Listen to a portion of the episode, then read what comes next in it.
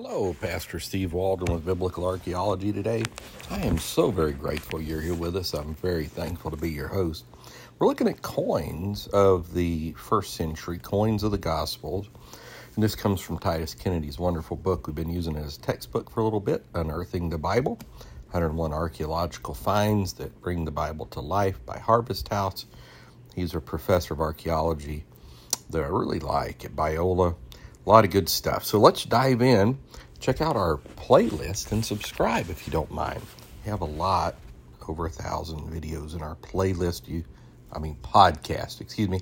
We do have videos over at New Life of Albany on Facebook and YouTube. You may want to check out a lot on this subject, many on other subjects, our church services and the like.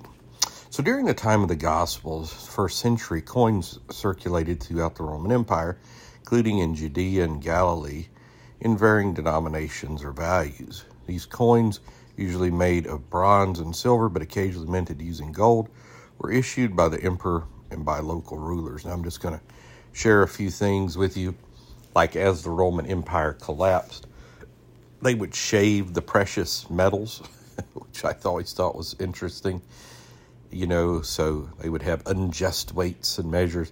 Another thing, you're dealing with a culture that how they interpreted, you know, in the Ten Commandments, don't make a graven image, is uh, they're very particular what they would put on their coinage. So you had a couple different things going on here. So let's continue on.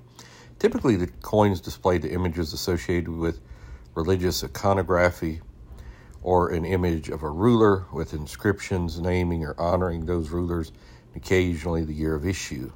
These types of coins help to give precise dates to events within the gospel narratives, confirm the existence and titles of several officials who lived at the time of Jesus, such as the Herodian rulers. I mentioned Pilate coins, coins at Masada, coins in the Herodium, coins at the Talpioth ossuary. Herod the Great was designated as king of Judea by the Roman Senate in forty B C, then sent back with an army defeating both the Parthians and their allies, the Hasmoneans, kind of the Maccabeans. By thirty-seven B C, Herod was in full control of the region, this capital at Jerusalem. And you'll see that thirty-seven B C date kind of a lot as the beginning of his rule, but you could technically say forty B C as well. And he had the support of Rome, or someplace in between, issuing his own coins as king, including one that depicted the cap and star of the Dioscuri. Herod utilized divine imagery found in Roman religion that may have had meaning in Judaism connected with the star of a prophesied future ruler. Now, I'm going to tell you, I have read about the Dioscuri in years past. I would be remiss in trying to repeat what it was, because I just don't remember. Throughout his reign, Herod demonstrated paranoia, opportunism, and violence, executing at least seven members of his family and numerous political rivals. By the time Jesus was born in Bethlehem, Herod was late in his reign and extremely fearful of losing power to a son or a usurper. That just happened in the ancient world. Then Magi from the east came to his court asking about the recently born, the Judeans whose star they had seen. The scribes told Herod the Great about a prophecy from the book of Micah that the ruler would be born in Bethlehem. And star, that's maybe, what is that, Numbers or Deuteronomy? Numbers twenty-four seventeen. And, uh, They may have been aware of the prophecy about a star. Here it is, and ruler mentioned the book of Numbers. To assure no rival would rise, Herod ordered the massacre of the innocents.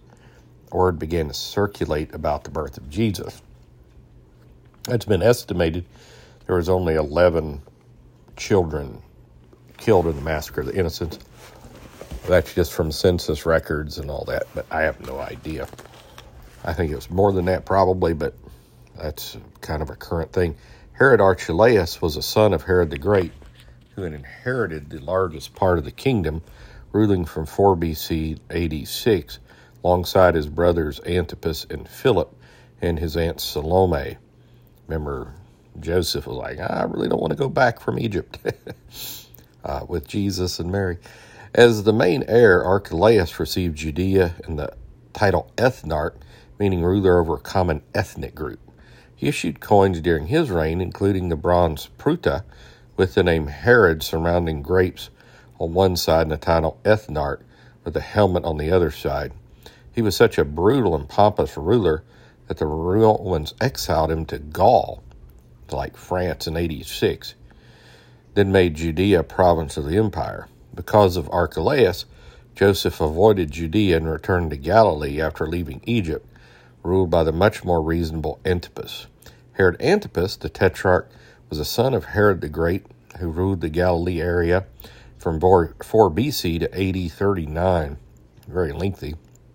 There was no zero A D, by the way. Went from one B C to one eighty. When Emperor Caligula banished him to Gaul. The coins of Herod Antipas often included Greek inscriptions mentioning his name in the title, Herod Tetrarch on one side and Tiberius in honor of the emperor on the other. Many of his coins depicted wreaths, palm branches, or reeds, and therefore were not pagan in their iconography. Um, I'm thinking that, that, you know, Pontius Pilate got exiled somewhere to Lake Geneva or something. The lepton, somewhere in that area, was a tiny bronze coin, the smallest denomination of Judean coinage originally minted in the early first century B C by the Hasmonean ruler Alexander Janius. Two lepta coins equaled one quadrans, which was the lowest denomination of all Roman coins, and amounted only to about one sixty-fourth of a daily wage for an agricultural worker. The infamous penny. The buying power of a lepton was minuscule, as it would take eight to buy only one small sparrow. Because of the durability of metal coinage, the lepton and many other coins originally minted in the Hasmonean period stayed in circulation through the first century A D. In the time of the New Testament, the lepton was decorated on the obverse of the coin with an anchor and a Greek inscription mentioning King Alexander, while the reverse depicts an eight-pointed star. While the lepton, or half pruta, of Alexander Janius is the most known and most common, King Herod also issued lepton coins reading King Herod and having plant, animal, and cornucopia and anchor symbols. The tiny lepton coin eventually came to be called the widow's mite because of the giving attitude of the widow who did all the money she had. Two of these small mites uh, to the temple treasury, which was only a fourth of a sparrow. So pretty fascinating coinage in the Holy Land. And he doesn't go into great depths of drachmas and talents, which was not necessarily a coin, but more of a, a weight. And others, denarii, that I would have liked. But that is fascinating background information on the coinage. I tried to throw in a little bit myself. So God bless you. Thanks for being here. Join us daily. Share with your friends, family, church family. Please leave a five-star review. Helps people find us. And maybe make a journal or notebook of things you find interesting. And uh, again, I'll mention again, please share. That just helps people uh, low where we're at. God bless you. We love you. Bye-bye.